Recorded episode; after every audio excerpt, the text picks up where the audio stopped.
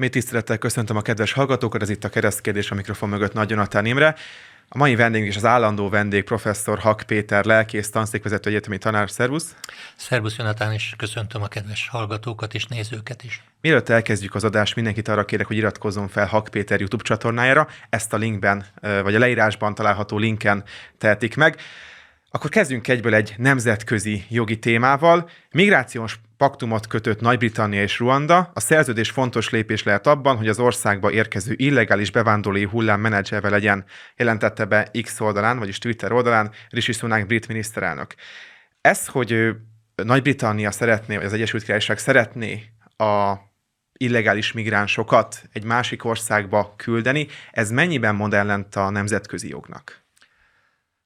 Ez egy elég komoly vitakérdés. Ugye ebben a műsorban a Bibliából indulunk ki, a Biblia is azt írja elő, hogy a, az életveszélyben lévő rászoruló, éhező vagy, vagy fedél nélküli embereknek, akik, akik, akik közvetlen veszélyben vannak, azokon segíteni kellene. De ugyanakkor a Biblia se írja elő azt a kötelességet, hogy hogy mindannyiunk, akik keresztények vagyunk, legalább öt hajléktalant fogadjunk be az otthonunkba, és azok a civil szervezetek sem, akik ezekért harcolnak, nem teszik meg a vezetőik, hogy a saját otthonukat megnyitják. Most a, a jogi értelemben a menekült kérdés az, az bonyolult. Ugye egyfelől vannak a, a menedék jogra jogosultak. Ugye ezek azok a személyek, akik nek az élete, testépsége, biztonsága fenyegetve van, tehát hogyha nem menekül el arról a, abból az országból, akkor akkor közvetlen életveszélynek teszi ki magát, vagy annak, hogy kínzásnak, kegyetlen embertelen bánásmódnak vetik alá, vagy annak, hogy bebörtönzik a nézetei miatt. Ugye itt nem köztörvényes bűnözőkről van szó, hanem a politikai nézetei. Akit ideológiai meggyőződése, vallása, bőrszíne, stb. alapján üldöznek. Most a, tradicionálisan ez a menedékjog, ez a menekült státusz, ez tradicionálisan úgy értelmezte a jog, hogy ez a helyzet addig, tehát addig jogos a menedék kérelem, a menekültként való e, nyilvántartásba vétel, amíg, ő, amíg ez a veszélyhelyzet fennáll. Tehát tradicionálisan az volt a jogi gyakorlat, ami az utóbbi években azért változott, hogy az első biztonságos országig tartott ez, tehát ha egy, egy adott országban kitört egy polgárháború, Ukrajnában kitört a háború, ahol nyilvánvalóan Kelet-Ukrajnában nagyon-nagyon sok ember közvetlen életveszélynek van kitéve a háborús cselekmények miatt, akkor ők elmenekülhetnek, ugye bármelyik szomszédos országban, ahol már biztonságban vannak. Hosszú ideig ez az értelmezés érvényesült, aztán a nemzetközi jogban változott ez az értelmezés. Ugye erről egyébként a magyar kormánynak vitája van a nemzetközi fórumokkal, a Strasburgi Emberi Jogi Bírósággal is, Európai Uniós szervezetekkel is vitája van, mert, mert ugye a magyar kormány továbbra is azt mondja, hogy ha valaki biztonságos országból érkezik, Magyarországra, olyan országból, ahol ő neki nincsen az élete veszélyben, nincsenek, nem állnak fenn azok a körülmények, amik a menekült státuszt igazolják, akkor, akkor hát ő neki ott kellene benyújtani a menedék kérelmet. Most, ahogy utaltam rá az utóbbi években, vagy talán évtizedekben, a nemzetközi jog szabályai és gyakorlata is megváltozott, és aki menedékjogra jogosult, az, az bárhova elmehet. Ugye ebben, ebben nagyon nagy szerepet játszik az a fajta baloldali világértelmezés, ugye néha a hallgatók rákérdeztek, hogy miért baloldali, mert a baloldal képviseli ezt a fajta világértelmezést, ami az embereket, sőt az egész emberiséget elnyomókra és elnyomottakra bontja fel, és ugye ebben a markáns baloldali nézetben mindenki, aki bajban van, az elnyomott, és mindenki, aki elnyomott, annak joga van menekülni. Ugye pár évvel ezelőtt a, a frissen megválasztott New Yorki demokrata képviselő, ugye Acasio Cortez nagyon rácsodálkozott egy kongresszusi meghallgatáson, amikor a határvédelemért felelős kormányhivatalnok azt, azt mondta neki, hogy a határ átlépés Amerikában az jogellenes cselekmény, az a büntető törvénykönyvbe ütköző, tehát az illegális határ átlépés az bűncselekmény. Ugye aki menekült, annak annak fennáll az, az a lehetőség, hogy a rendes határátlépő helyen lépjen át a határon, és kérjen, kérjen menekültként való nyilvántartását. Tehát az az értelmezés, ami, ami úgy szól, hogy ha valaki menekült, akkor addig menekült, amíg ő be nem jelenti valahol a menekült is igényét az ugye egész Nyugat-Európa számára egy nehéz helyzetet teremtett, és az a, a britek ezzel szembesülnek, mert nyilvánvalóan e, Nagy-Britániával szomszédos országban nincsenek emberek veszélyben, ugye Franciaországban nincsenek veszélyben emberek, mondjuk kicsit messzebbről, ugye Benelux országokban sincsenek veszélyek. Hogy? Írországban, Írországban sincsenek veszélyben, tehát hogy ott nagyon nehéz a hagyományos értelmezés szerint azt mondani, hogy, hogy hát menedék státuszra jogosult, mert ha itt nem kapja meg, és visszaküldik oda, onnan jött, akkor ott életveszélybe kerül. Most a, az angolok ezért próbálnak tulajdonképpen már a, a Brexitet megalapozó vitákban is erre a kérdésre visszatérni. Folyamatosan kritizálják a franciákat, hogy a franciák nem őrzik a határt, és lehetővé teszik az illegális bevándorlást Angliába. És ugye a, a helyzetben még tovább bonyolítja az a megint csak a az elnyomók elnyomottak felosztására épülő és a Bibliával markánsan ellentétes világlátás, ami ugye az, a menekült státuszt még inkább kiterjeszti, tehát nem csak azt mondja, hogy közvetlen veszélybe kell lenni, hanem azt is mondja, hogy az is megalapozza, ha valaki gazdasági okok miatt menekül. Most ebben a pillanatban hát alaphangon körülbelül egy milliárd ember van az, e- a világon, de lehet, hogy több, akinek gazdasági alapon oka lenne elmenekülni arról a, helyzet, arról a helyről, ahol, ahol jelenleg él, és hogyha ez az egy milliárd ember, ugye alapvetően Afrikában, Közép-Ázsiában, Dél-Amerikában, Közép-Amerikában, élő emberek, ha ezek mind megindulnának északra, akkor, akkor abból óriási nagy probléma lenne. És ugye ebben a tekintetben a, a, a Merkel féle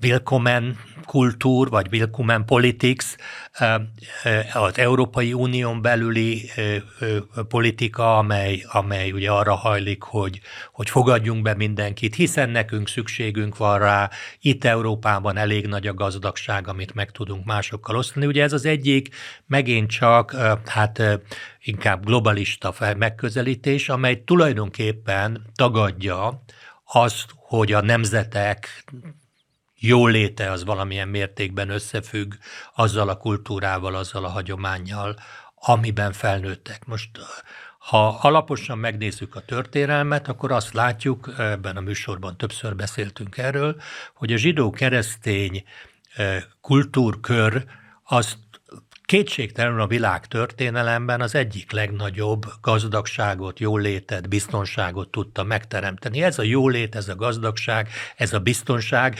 mégpedig úgy, hogy az emberi jogok tiszteletével is együtt jár, szinte sehol máshol nem létezik a világon. Vannak országok, ahol nagyon nagy a jólét, de nincsenek emberi jogok. Vannak országok, ahol érvényesülnek az emberi jogok, de nagyon nagy szegénység van. Van, ahol szegénység van, és az emberi jogok sem érvényesülnek. De az, hogy ezek együtt, például hogy a vallásszabadság, szólásszabadság, véleménynyilvánítás szabadsága, a, a, a gyülekezési szabadság, a békés gyülekezés szabadsága, és így tovább a hagyományos emberi jogok listája kipipál, található, és mellette még generális jólét van, és nagyon nagy vonalú szociális ellátás szinte mindenkinek. Ugye ez, ez azokból a, a világnak azon térségeiből, ahol ez a zsidó-keresztény kultúrkör nem ver gyökeret, onnan áramlanak ide az emberek is. Ugye azok, akik azt mondják, hogy nekünk van erkölcsi kötelességünk a, a szegény helyzetben lévők megsegítésére, azok ugye a nyitott határok mellett vannak, a migrációt jó dolognak tartják. Most tisztázni kell megint bibliai alapon. Bibliai alapon akik tényleges életveszélyben vannak, azoknak menedékjogot kell biztosítani, azoknak ellátást kell biztosítani, stb. A gazdasági menekültekre ez nem vonatkozik.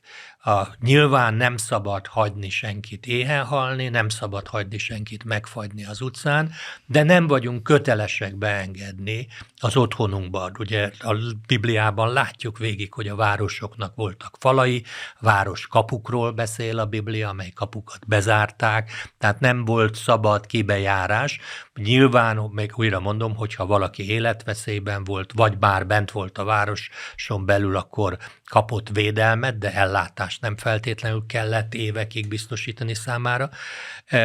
De ugye vannak, akik azt magyarázzák, hogy Jézus József is menekült volt, amikor elmenekült Egyiptomba, de hát eh, kétségtelen veszélyben volt, de utána, amikor visszament eh, eh, Egyiptomból, akkor ez a menekült státusza megszűnt, és azt nem olvassuk a Bibliában, hogy ő ellátásban részesült Egyiptomba, hogy a fáraó udvara biztosította számára a megélhetést. Tehát vissza a, a lényege annak az angliai problémának az, hogy egyfelől a a menekült státusz széles értelmezése, másfelől a gazdasági menekültek előtti kapunyítás is elindított egy rendkívül nagy menekült áradatot, és nyilvánvaló ez a menekült áradat a, a minél nagyobb jólét felé tart, és Anglia elég nagy jólétet tudott megteremteni, és elég bőkezű szociális ellátórendszert teremtett, és most, hát most aratják azt, amit elvetettek a korábbi évtizedekbe. Most az a megoldás, amit most felvetettek, hogy az illegális menekülteket összegyűjtik, valami fajta ilyen menetkült telepeket hoznak létre, és ezekről a menekült telepedek, telepekről majd repülővel visszaszállítják Ruandába. Ugye ez ez egy észszerű megoldásnak tűnik, de biztos, hogy nagyon nagy viták lesznek. Már korábban voltak ilyen kísérletek. Ugye a korábbi kísérleteknél is részben az angol bíróságok utasították el, részben pedig a Strasburgi Emberi Jogi Bíróság. Megjegyzem, ugye annak idején Tereza May belügyminisztersége idején volt egy ilyen javaslat, és akkor például maga Tereza May azt is felvetette, hogy a Strasburgi döntések miatt Angliának esetleg ki kellene lépni az Európai Tanácsból is, tehát nem csak az Unióból, hanem az Európa Tanácsból, amely Európa Tanácsi tagság alapozza meg a Strasburgi Bíróság lehetőségét, hogy angol ügyekben e, elbírálja, vagy angol ügyeket elbírálja.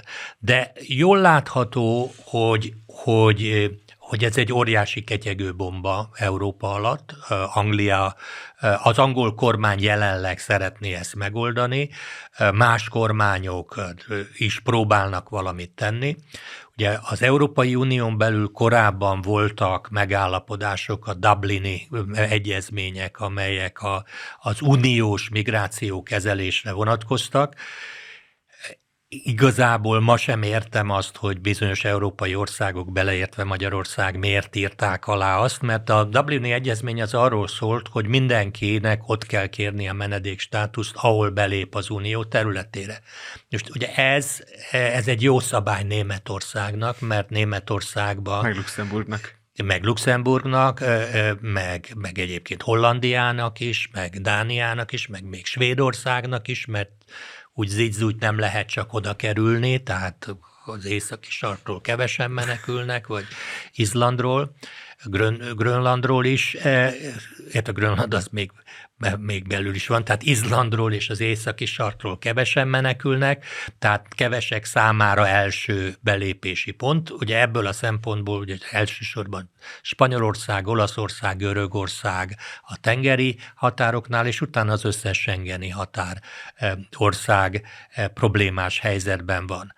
És uh, ugye itt látszik az, hogy, hogy ez, ez a Dublini megállapodás három ilyen volt, ezek a Dublini megállapodások nagyon kedveznek a centrumban lévőknek, és nagyon hátrányos helyzetbe hozzák a periférián lévőket, mert a centrum válogatja ki azt, hogy ki az, akit beenged a saját területére, vagy ki az, akit nem, és, és ki az, akinek biztosít lehetőséget, mert ugye utána már azt mondhatják, hogy hogy hát ön Magyarországon lépett be, akkor Magyarországon maradjon. Ugye ez az indoka egyébként annak, hogy, hogy a, a, a migránsok óriási tömegei mindenféle irat nélkül érkeznek, nem a határnál jelentkeznek, hogy menekül státusz kérjenek, mert nem akarnak ott maradni, ahol belépnek, hanem csak egy iPhone-nal jönnek, az jól feltöltött iPhone-nal, amin, amin minden információ rendelkezésükre áll,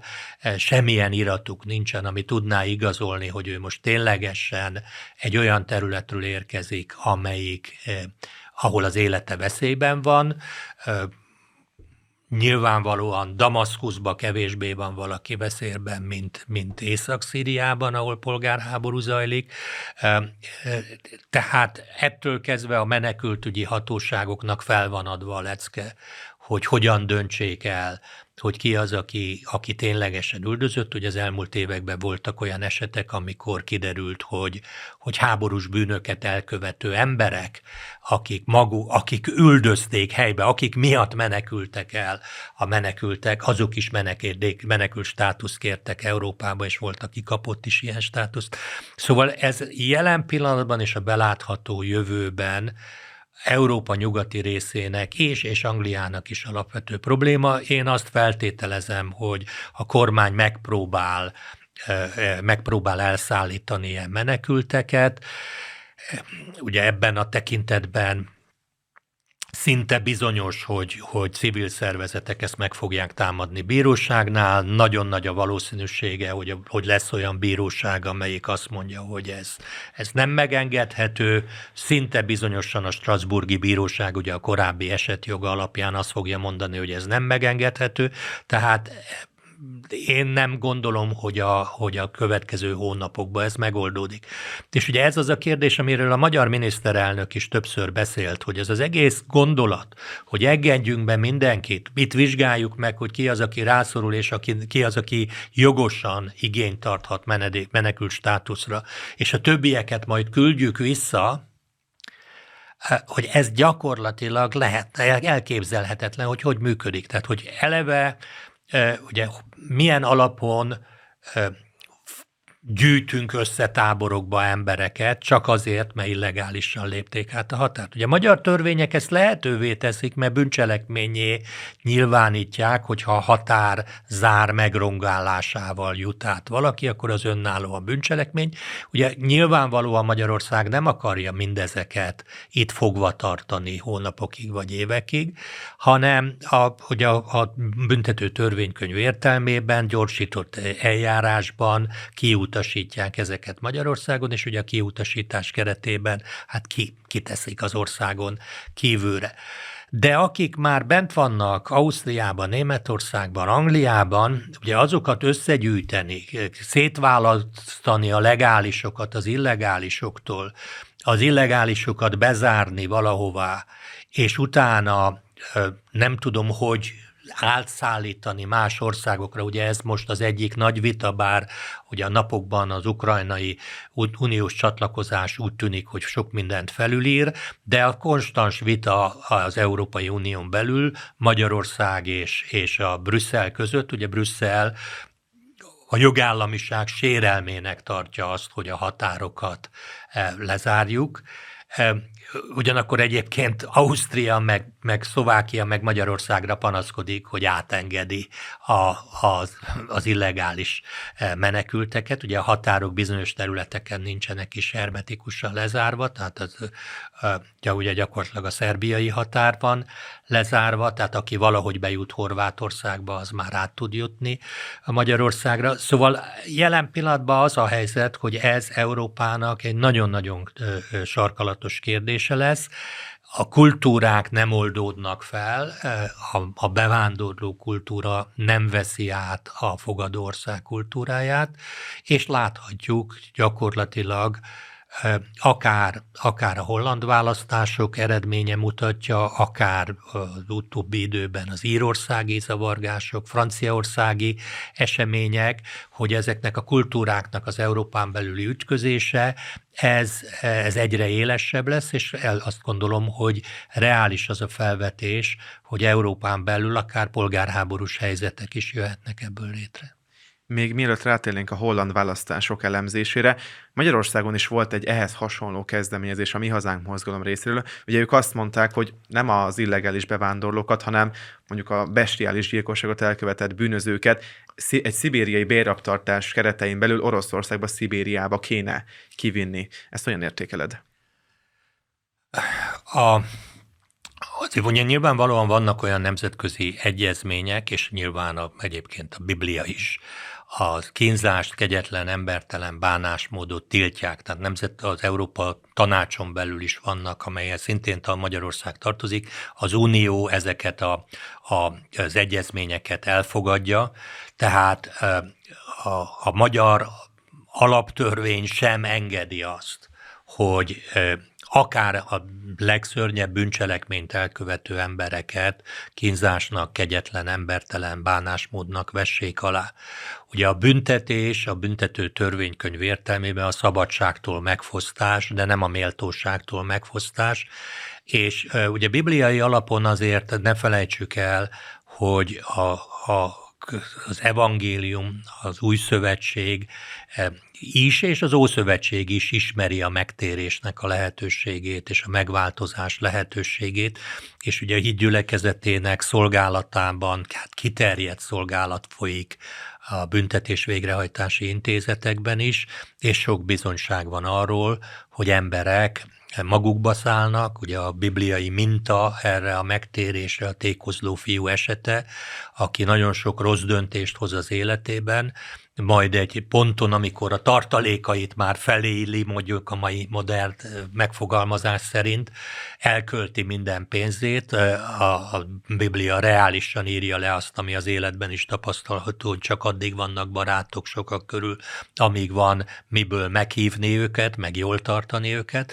Ugye ez a tékozló fiú is elveszít minden barátot, szolgai állapotba kerül, és ott száll magába, és ott ismeri fel, hogy jobb helyen lenne neki, jobb helye lenne neki az atya házába, és ugye megbánja, amit odáig tett, és visszatér az atyához, és az atya szeretettel fogadja. Tehát mi hiszünk abban, és a gyakorlat is ezt igazolja, hogy börtönökben is megtérhetnek emberek, nagyon súlyos bűncselekmények elkövetői is megtérhetnek.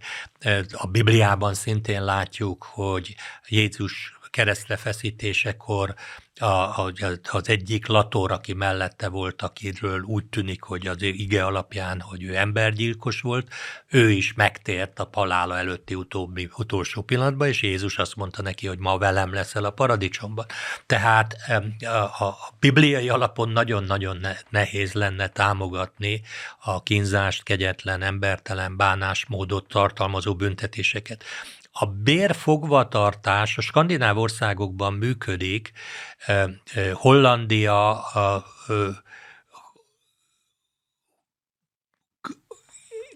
őriztet elítélteket Belgiumban, azt hiszem, hogy Lengyelország is szóba került, tehát ha önmagában azt, hogy egy egyik uniós ország egy másik uniós országban hajtatja végre a büntetéseket, ha ott egyébként azok a nemzetközi sztenderdek érvényesülnek, amik például előírják azt, hogy mennyinek kell lenni az egyfőre eső négyzetméternek. Ugye erre rá, rárepült a politika a börtönbizniszre, illetőleg arra, hogy ugye elítéltek a rossz körülmények között miatt, miatt Strasbourghoz fordultak és kártérítést kértek Magyarországgal szemben is, amire egyébként az egyik lehetséges megoldás a több börtön építése. Tehát ha többeket akarnak becsukni, akkor több börtönt kell építeni, mert itt is a négyzetméter az nem arról szól, hogy pálmafás parkokban úszómedencéket kell létrehozni a börtönben, hanem hát a szakirodalom bizonyítja azt évtizedek óta, hogy a, a mentális egészség megőrzéséhez bizonyos, és a fizikai egészség megőrzéséhez bizonyos négyzetméterre, vagy légköbméterre is szüksége van az embernek, és ha ennél zsúfoltabb körülmények között tartják hosszú ideig az embereket, akkor, akkor az tartós pszichikai, illetve fizikai károsodást okoz, és ezért a kínzás kegyetlen, embertelen bánásmód tilalmába ütközik. Ugye Magyarország börtöneit azért marasztalták el, mert 90-es években voltak olyan börtönök, ahol három emeletes ágyak voltak, voltak olyanok, ahol eredetileg egy fogvatartott számára készült cellába hárman vagy négyen voltak, tehát, e, és ez nem olyan, hogy akkor, mint, egy, mint mondjuk egy albérletbe, hogy este hazamegy és zsúfolt az albérlet, aki nagyon szegény, vagy ágybérlet volt egy időben, talán még most is van, e, hiszen, hiszen itt nem ő választja meg, hogy ezek között a körülmények között él, és nem tud elmenni munkába, vagy nem tud lemenni a parkban, vagy nem tud kimozdulni onnan, hanem, hanem ő neki ott kell lennie, és ugye egymáson keresztül kell közlekednie. Volt időszak, amikor a, amikor a három emelet, a két darab három emeletes ágy úgy volt összetolva, hogy akik belül voltak, az csak a kívül levőkön keresztül tudtak bemenni. Most ezeket nyilvánítja a nemzetközi gyakorlat kegyetlen embertelen bánásmódnak.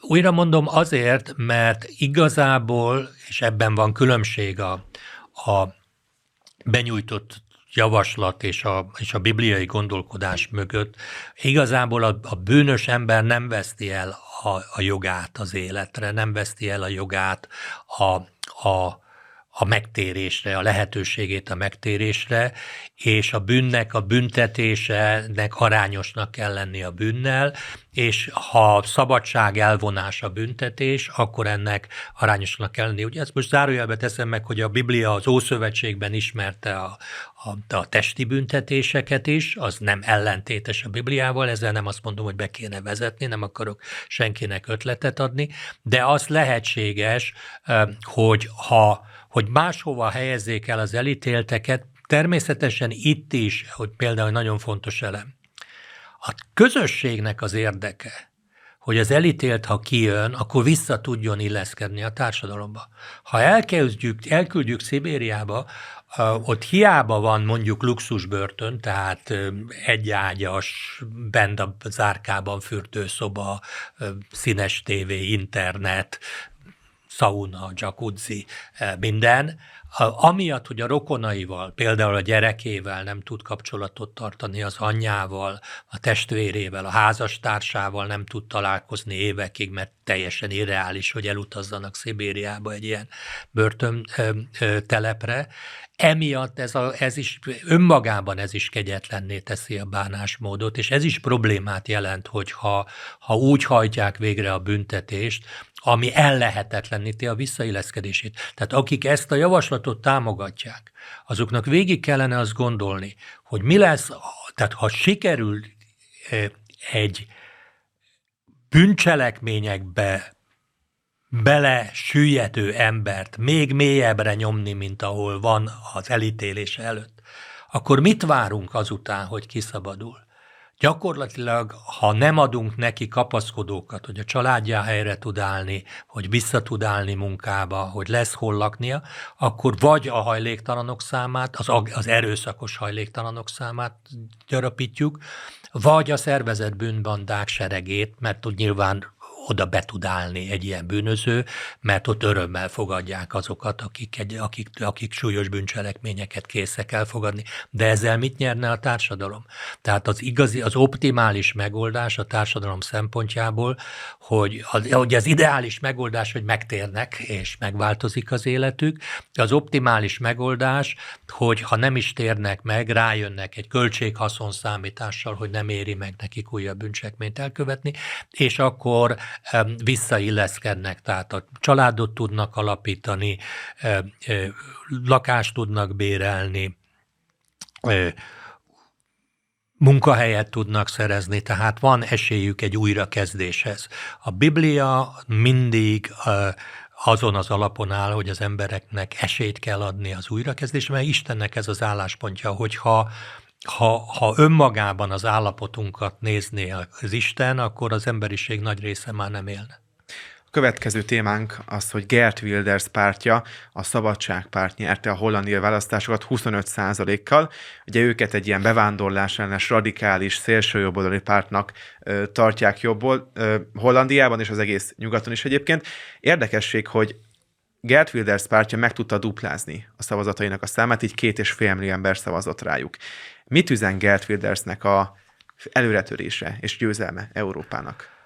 Én azt gondolom, ez, ez a választási eredmény összefügg az előző témánkkal, mind a kettővel, tehát akár a, a, a bűnözésre adott reakcióból, akár a bevándorlás. Ugye Gert Wilders üzenete, ami a holland választók 25 százalékát, a szavazáson résztvevő holland választók 25 százalékát megszólította, az részben a az illegális migráció megállítása, részben pedig az iszlám térnyerésének a megállítása Hollandián belül, tehát tulajdonképpen a judeo-keresztény kulturális hagyományoknak a megőrzése.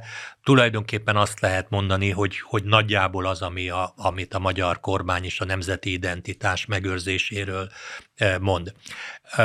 Azt azért hozzá kell tennem, hogy azért én úgy látom, hogy a Ugye a szélső jobboldal címkéje mostanában nagyon könnyen kiosztódik. Többnyire tényleg szélső, tehát a, a baloldaltól messze vannak ezek a jobboldalak, de szerintem nem azért, mert ők nagyon, messz, nagyon jobbra mennek, hanem a baloldal megy egyre balrább. Tehát ami most mainstream baloldal, az, az 20 évvel ezelőtt szélső baloldal volt, és a, a mai szélső baloldalt már nem is, már az már leesik a térképről. Tehát e, azt már szinte el se lehet helyezni egy hagyományos dimenzióba. Tehát kétségtelenül, hogy, e, hogy a, a, a, a Wilders féle politika az a jog és a rend alapjánál, e, az, ami, ami Amerikában ugye Trumpot is győzelemre segítette, egy európai jelenségről van szó, nem véletlen, hogy az európai elitben pánikreakciókat vált ki ez az esemény is, hiszen ezzel összefüggésben azt láttuk az elmúlt eh, egy évben, hogy akár a vagy két évben, hogy akár az olasz választásoknál a szélső jobboldalinak minősített pártok eh, nagyon megerősödtek, a spanyol választásoknál megerősödtek azok a pártok, amiket szélső jobboldalnak neveznek, a német helyhatósági választásokon, tartományi választásokon, ugye az AFD megerősödött nagyon látványosan, tehát ugye most tulajdonképpen Európában mindenki attól tart, hogy hogy nem lehet majd nélkülük kormányozni, vagy nem lehet nélkülük bizottságot alakítani a következő Európa parlamenti választások után. Ugye az elmúlt héten beszélgettünk ebben a műsorban az arányos, illetve az aránytalan választás igazságosságáról, vagy igazságtalanságáról. Ugye én nagyon sokáig ideig arányos választáspárti voltam, és az volt a meggyőződésem, hogy az az igazán demokratikus, de az elmúlt évek tapasztalatai, történelmi tapasztalatai nem csak Magyarországon, hanem máshol is, ugye azért azt mutatják, hogy az arányos választásban a, a, a legelőnyösebb pozícióban a kisebb pártok vannak. Tehát az arányos választás az nem a többség uralmát teremti meg, hanem a kisebbség uralmát teremti meg, mert jelen pillanatban ugye Wilders csak akkor tud kormányt alakítani, ha valaki összeáll vele, és nyilván az összeálláshoz politikai ár, árat szab, amely politikai ár adott esetben a, a Wilders pártjának fontos ügyeinek a félretételét eredményezi. Tehát hiába támogatnak egy bizonyos ö, ö, értékrendet a választók, egy pártra szavazva egy arányos rendszerben, hogyha az a párt ö, nem nem szerez 50% fölöttit, már pedig az európai politikai kultúrában nem is emlékszem arra, hogy valaha egy párt arányos rendszerben 50% fölötti eredményt tudott volna elérni. A, ugye hiába érne, ért volna el mondjuk 45%-ot Wilders, akkor is szüksége lett volna koalíciós partnerre, és akkor is előállhat egy olyan helyzet ezekbe az arányos rendszerekbe, hogy a legnagyobb párt ellenzékbe szorul. Ugye most ez történik Spanyolországban, hiába nyerte meg a jobb oldalt a választást, ellenzékbe kell lenni.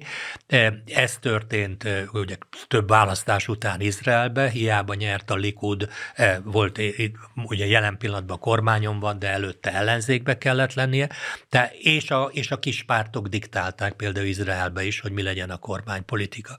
Tehát ezért én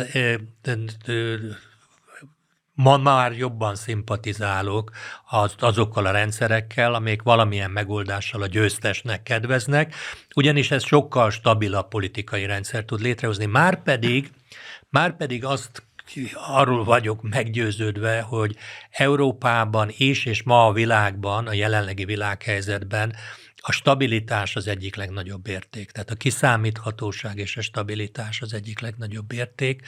Ugye az elmúlt napokban eh, eh, emlékeztek meg sokan, ugye Kissinger eh, volt amerikai külügyminiszter, nemzetbiztonsági főtanácsadó száz éves korában elhunyt, és ugye ő neki volt egy, egy fontos mondata, hogyha ő neki választania kell a, az egyik oldalon a, a hát most egyszerűsítem, a rend e, és a, e, és a jogfosztás, a másik oldalon a rendetlenség, az anarchia és a szabadság között, akkor ő inkább a rendet választja, és ezt valóban azt gondolom, hogy ez egy fontos szempont, hogy a diktatúráknál van rosszabb állapot az anarchia, tehát a, a káosz és az anarchia.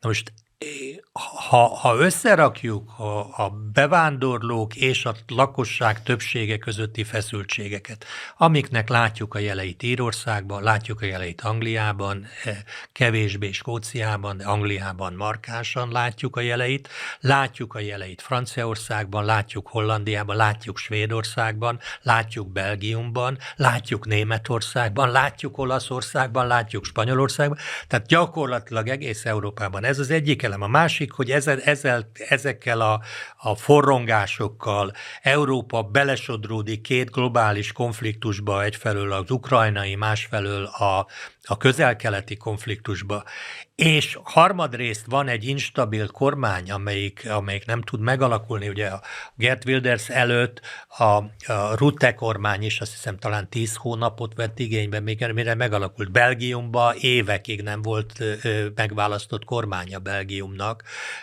mert, mert nem tudta kormányt alakítani a választáson győztesek. Szóval ebben a helyzetben Európában tényleg nagyobb érdek fűződne stabil kormányokhoz, és, és én azt gondolom, hogy ezek a stabil kormányok inkább a, a többség akaratát képviselhetnék, mint a, mint a, a koalíciós kormányok, ahol alapvetően a, a, a kisebbségnek az értékrendje ütközik. A mentségemre szól, hogy ez, ez nekem nem új keletű felfedezés 2002-ben, amikor én kiléptem a politikából, és nem indultam a választásokon, és utána az SDS-ből is kiléptem.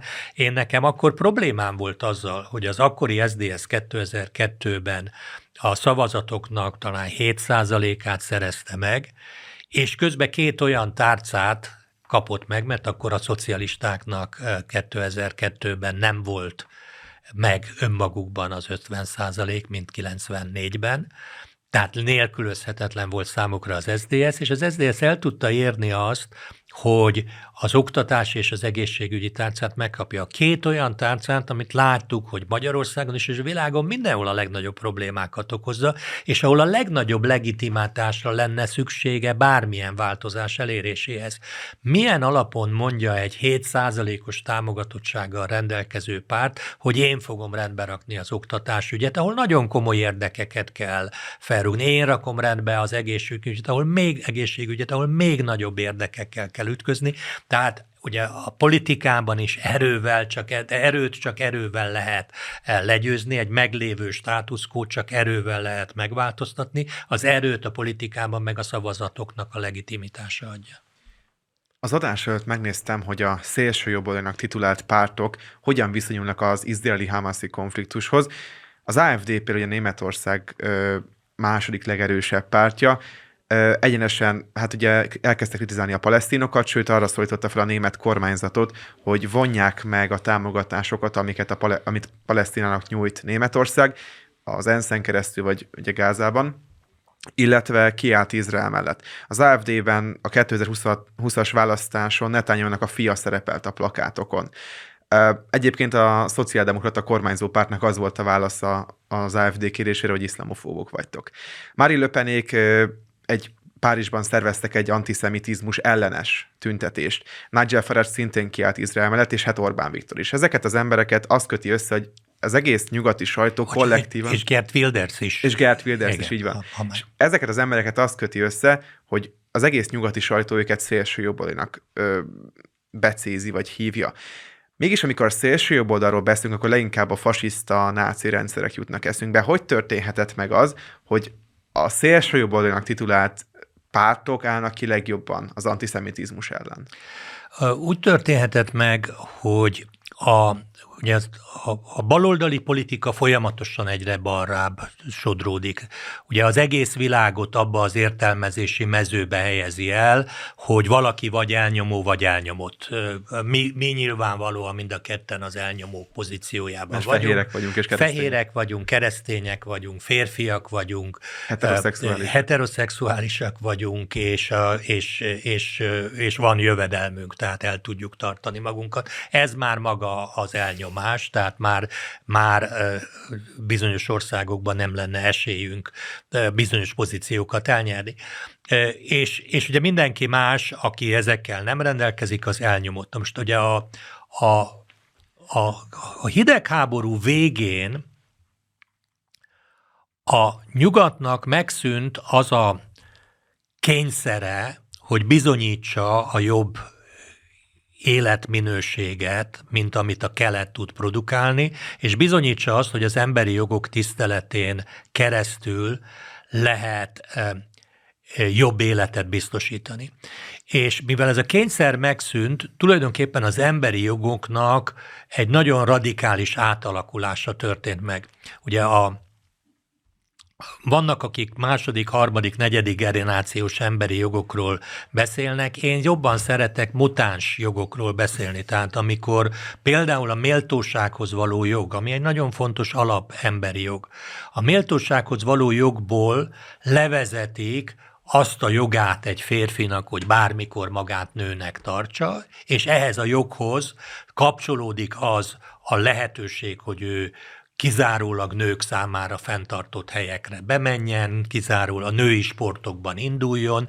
Ezzel gyakorlatilag ugye a méltósághoz való, a, a magukat nő, nőnek tartó férfiak méltóságához való joga megelőzi a nőnek született maguknak, nőknek, magukat nőknek tartó sportolóknak, dolgozóknak a, a méltósághoz való jogát. Mert az, az, ez egy emberi méltósághoz való jog, hogy egy női öltözőben ne, nem mászkáljanak be férfiak, hogy emberi méltósághoz való jog, hogy hogy tisztességes versenyfeltételek legyenek a, a sportokban, és hát nyilvánvalóan ezek a férfiak nem a ritmikus sportgimnasztikában akarnak elindulni, meg azokban a sportokban, ahol a női fizioló, fizikai alkat előnyt jelent, hanem azokban, ahol a fizikai erő jelent előnyt, és viszik el a győztes díjakat, sportokban fosztják meg a hölgyeket, a nagyon-nagyon komolyan küzdő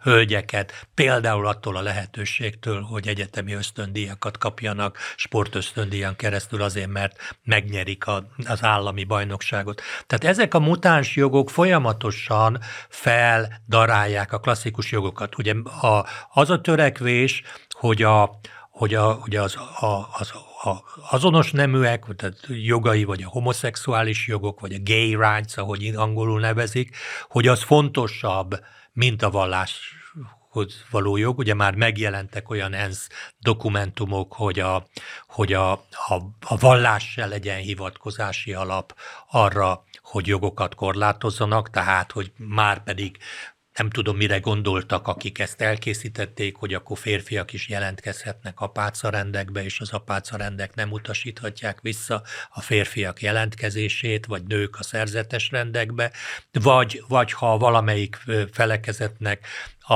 a meggyőződése, tiltja például azonos neműek házasságát, akkor őket kötelezni lehet erre, de megjelenik ez ugye a, a Pajvi Rassanen ügyben is, hogy, hogy a melegeknek a méltósághoz való joga megelezi a vallásszabadságot. Már gyűlöletbeszéd, hogyha ha a bibliai szövegeket idéznek, kétségtelen a Pajvi Rassanent a bíróság két fokon is felmentette, de az is kétségtelen, hogy az ügyészség, amelyik egy fontos szervezet Finnországban is, négy éven keresztül azon a meggyőző meggyőződésen állt, hogy a Róma levélnek a homoszexualitásra vonatkozó versei azok gyűlöletbeszédet valósítanak meg. Tehát ugye ebben az esetben ugye a, a, a mutáns jog az, az cenzúrát kényszerít ki. A szólásszabadságot is korlátozza, a vallásszabadságot is korlátozza, a nőknek az emberi méltóságához való jogát korlátozza. Most ugye, és minden, és, és hogy ezek a jogok tulajdonképpen az egész vók ideológia keretében ugye ellenségesek mindazzal, amit ők elnyomónak bélyegeznek. A vallás elnyomó, a család elnyomó. Ugye Fekete Ritának a műsoraiban volt nagyon jó beszélgetés a frankfurti iskoláról, hogy, hogy a, az egész felfogás, hogy az egész társadalmi rendet hogyan kellene felbontani, hogyan kellene a gyermekek szexualizálásán keresztül a családokat szétverni. Tehát ez az ideológia ma a mainstream ideológia. Ugye ehhez képest nyilván a tekintély, tisztelet, amit, amit, a, amit a Biblia közvetít, ugye sokan elfeledkeznek róla, hogy a második kőtáblának az első, az, az a kőtábla, amelyik az ember és az ember közötti kapcsolatokat szabályozza, az nem a neőjel kezdődik, hanem azzal, hogy tiszteld apádat és anyádat. Tehát az, a, az ige egyfajta tekintélyrendet, nem elnyomást, hanem tekintélyrendet hoz. Tehát a tekintélyt tisztelő, a hagyományos talál, családmodell tisztelő, a, a, a születéskori nemet, vagy a biológiai nemet tisztelő politikusok, ezek a mai matricaosztásban rögtön megkapják a szélső jobboldali jelzőt, és, és, és rögtön védelmi pozícióba kerülnek egyfelől, másfelől ugye a szélső jobboldali fasiszta, homofób, iszlamofób, nem tudom még milyen fóbiás bélyegek, ezek arra jók, hogy mindenfajta érdemi vitát kizárjanak. Mert ugye magára valamire adó ember, az fasisztákkal nem vitatkozik.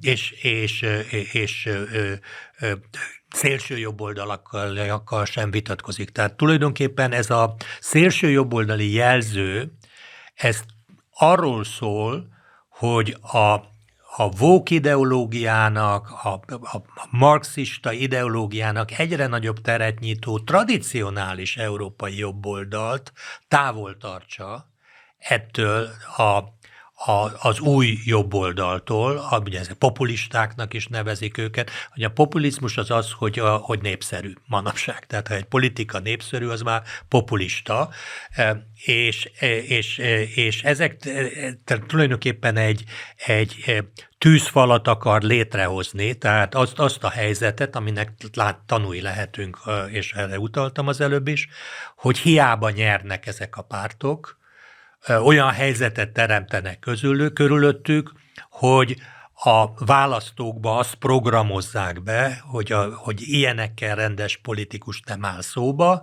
aki velük szóba áll az iszlamofób, homofób, náci, fasiszta, szélsőjobboldali, és, és ugye ezzel próbálják gyakorlatilag lehetetlenné tenni, hogy akár koalíciós kormányzáson keresztül ezek a politikai erők egy arányos választási rendszerbe győznek. Meg újra mondom, ha Kert Wilderszéknek még 20%-nyi szavazata lenne, mint most, tehát 45%-on lennének, akkor se tudnának önmagukba kormányt alakítani. A, a, a spanyol bal, a jobb oldal nem tudna kormányt alakítani, hogyha ha nem érik el az 50%-ot önmagukba, tehát nélkülözhetetlen számukra az, hogy legyen legyenek, legyenek koalíciós partnerek, és ezek, ezt lehetetleníti el ez a szélső jobboldalizás. Tegnapi hír, hogy Emmanuel Macron arra kérte fel Orbán Viktor, hogy látogasson el Franciaországba, és próbálja meg revidiálni azt az álláspontját, hogy Magyarország nem támogatja Ukrajna európai integrációját egyelőre. Ugye azt mondta Orbán Viktor, hogy a kérdés, tehát Ukrajna Európai Uniós csatlakozása még nincs előkészítve rendesen, illetve számos tagállam érdekével nem esik egybe. Miért jó ez az Európai Uniónak, hogy az európai integrációba beszeretnék vonni azt az Ukrajnát, ahol elképesztően magas a korrupció, azt az Ukrajnát, ami nek a belépésével igazából egy európai gazdasági összeomlás is reálissá válhat. Múlt héten is ez szóba került, és akkor is csak ezt tudtam mondani, hogy, hogy nyilvánvalóan az európai vezetők futnak a pénzük után. Ugye ők egy bizonyos módon határozták meg az ukrán-orosz konfliktust. Ugye az, az volt a hivatalos álláspont, hogy ugye Oroszország agresszívan közeledik Európa felé, ugye meg akarja szállni Európát, ugye lengyel politikusok most is mondják, hogy rövid időn belül le fogja rohanni Oroszország Európát, mert helyre akarja állítani Európában a 90 előtti állapotokat és, és hogy Oroszország diktatúra, és hogy ez a, ez a, itt, itt a, a diktatúra és a, és a demokrácia küzd egymással, az elnyomás és a szabadság küzd egymással, a jó és a rossz küzd egymással, bocsánat, itt fordítva a rossz és a jó, mert a rossz az mindig Oroszország, tehát ő a diktátor, az elnyomó, a rossz, a, a világosság és a sötétség harca zajlik. És, és ugyan jól emlékszünk rá, hogy az európai politikusok a konfliktus kezdetén részben úgy tűnt, hogy, hogy szeretnék háború nélkül megoldani ezt a konfliktust. Ugye a Minszki megállapodás annak idején erről szólt, hogy valamilyen módon megoldják azt a problémát, egyfelől, hogy az Ukrajnában élő orosz népesség, amely a lakosságnak több mint 17% a volt a háború előtt, hogy az ő jogaik ne csorbuljanak, ugye a, a nemzeti kisebbségek elleni törvények, amiket Magyarország is sérelmez, elsősorban nem a magyar kisebbség ellen, nem is a román meg a moldáv kisebbségek ellen, hanem kifejezetten az orosz kisebbségek ellen születnek, és így a magyar kisebbség csak ilyen járulékos veszteség az ukrán politikában. Másrészt ugye Minszki megállapodás arról szólt, hogy valahogy rögzítsék azt, ha, vagy te legyenek tekintettel Oroszországnak arra a biztonsági igényére, amely hát több évszázadon keresztül ugye Oroszország számára nélkülözhetetlen volt. Ugye Amerika jó helyzetben van, mert keletről, nyugatról óceánok, északról, délről, északról kifejezetten baráti ország, délről is baráti ország, de ha nem lenne baráti, akkor is gyenge ország fenyegeti. Tehát Amerikának a biztonsági igényei nagyon mások, mint, mint Oroszországi. Ugye Oroszországnak az a problémája, hogy Hát gyakorlatilag, hát most azt mondta, hogy a Kárpátoktól Moszkváig egy nagy terület van. Ugye a napoleoni háborúban is, és a második világháborúban is ez a stratégiai mélység mentette meg Oroszországot, tehát mire odaértek, addigra kifáradtak a csapatok, és, és Túl megállítottak. váltak az utánpótlási vonalak. Nagyon hosszúra váltak az utánpótlási vonalak, nagyon-nagyon nagy utat kell megtenni, és, és nagyon sebezhetővé váltak. Ugye a mögöttük a partizánok tudják, tudtak zavarokat, most a második világháborúról beszélek. Tehát Oroszország gondolkodásában Európa felé ugye mindig az volt, hogy mindig az volt a fő gondolat, hogy, hogy, hogy egy nyitott tér van közte és Európa között. És, és minél nagyobb ez a távolság az Oroszország és nyugat határa között, annál nagyobb biztonságban van Oroszország. És ha valaki figyelmesen megnézi a térképet, és én szeretném hangsúlyozni, nem orosz párti vagyok ebben az ügyben, csak ha megnézzük a térképet, ugye azt látjuk, hogy 90-hez képest a NATO és Oroszország közötti határ az több ezer kilométerrel keletre helyezkedett. Tehát ugye 90 előtt a NATO és Oroszország között, vagy a NATO és a Varsói Szerződés közötti határ az ugye a belnémet határ volt, vagy magyar-osztrák határ volt, a csehszlovák-osztrák határ volt, azzal, azzal egyébként, hogy Ausztria semleges, tehát még csak ez Tehát egy óriási nagy terület volt Oroszország és a NATO között, amely terület hát biztonságot adott Oroszországnak. A az oroszok most úgy emlékeznek, ezt nem tudjuk eldönteni, ez az egyik ezt mondja, a másik azt mondja, hogy annak idején a Kelet-Európából, Németországból, Lengyelországból, Magyarországról való kivonulásnak, a szovjet csapatok kivonásának az a hallgatólagos megállapodás volt az alapja, hogy ezek az országok nem fognak csatlakozni a NATO-hoz.